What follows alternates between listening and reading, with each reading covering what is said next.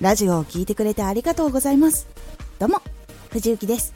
毎日16時と19時に声優だった経験を活かして初心者でも発信上級者になれる情報を発信しています。さて今回はラジオの活動のアイコンの決め方。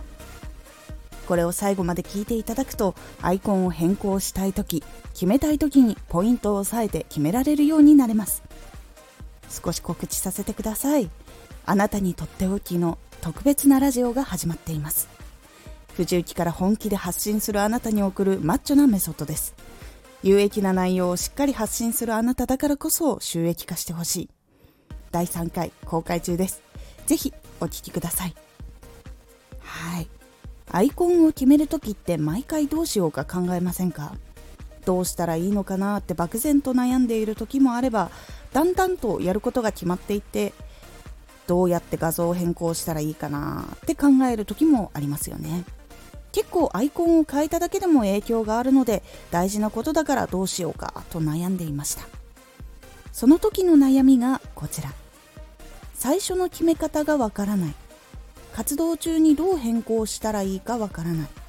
どう考えて決めたらいいかわからない。この悩みを抱えた時にどのことを見返していけばいいのでしょうか。ポイントは3つ。1活動開始。チャンネルの軸になる画像。2活動中。チャンネルのテーマを分かりやすい画像。3変更ポイント。チャンネルを表すことを忘れない。1活動開始。チャンネルの軸になる画像。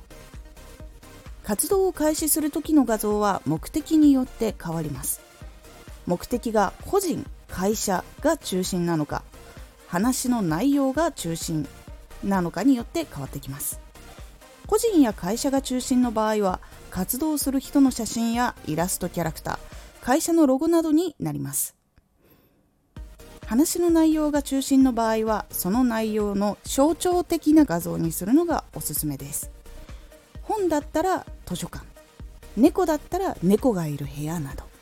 見たら誰がもしくはどんな内容かイメージができるように決めていきましょう。2活動中。チャンネルテーマを分かりやすい画像。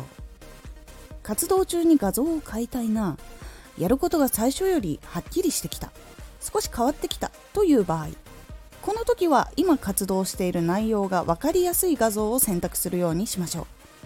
エンタメ系で気持ちが穏やかになるような話をしていたから花のような画像にしていたけれど実際にエンタメ系で具体的な事例検証結果も織り交ぜるように話していくから少しサイエンスなイメージも入れて綺麗な画像にしたいと考えるようになりました。としましょう。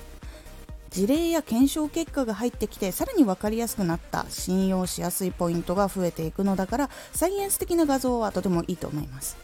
そして白衣とかシンプルな部屋に本があるっていう画像でも結構印象が伝わります。すごく分かりやすくする場合はサイエンス系のデザインとレポート用紙のような紙が写っている画像などがいいでしょう。このようにイメージに合わせて画像を変更していきましょう。画像ははっきりイメージが伝わりやすいとラジオを聴く人がこれが聞きたいとなりやすいので明確にするのはとても効果があります。3変更ポイント。チャンネルを表すことを忘れない。どんどんラジオが成長していって何度か画像を変更していく時が来ると思います。その時に気をつけるといいポイントはチャンネルを表す画像にするということを忘れないように決めてください。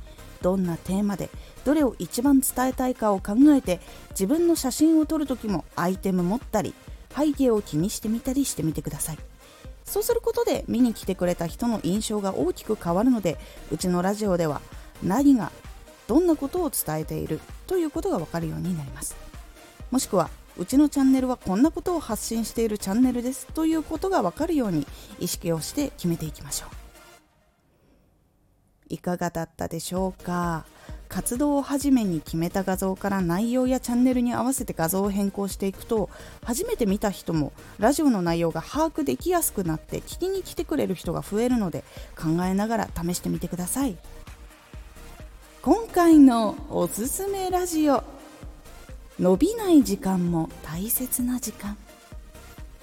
伸びない時間に人は成長するので無駄な時間ではないよというお話です。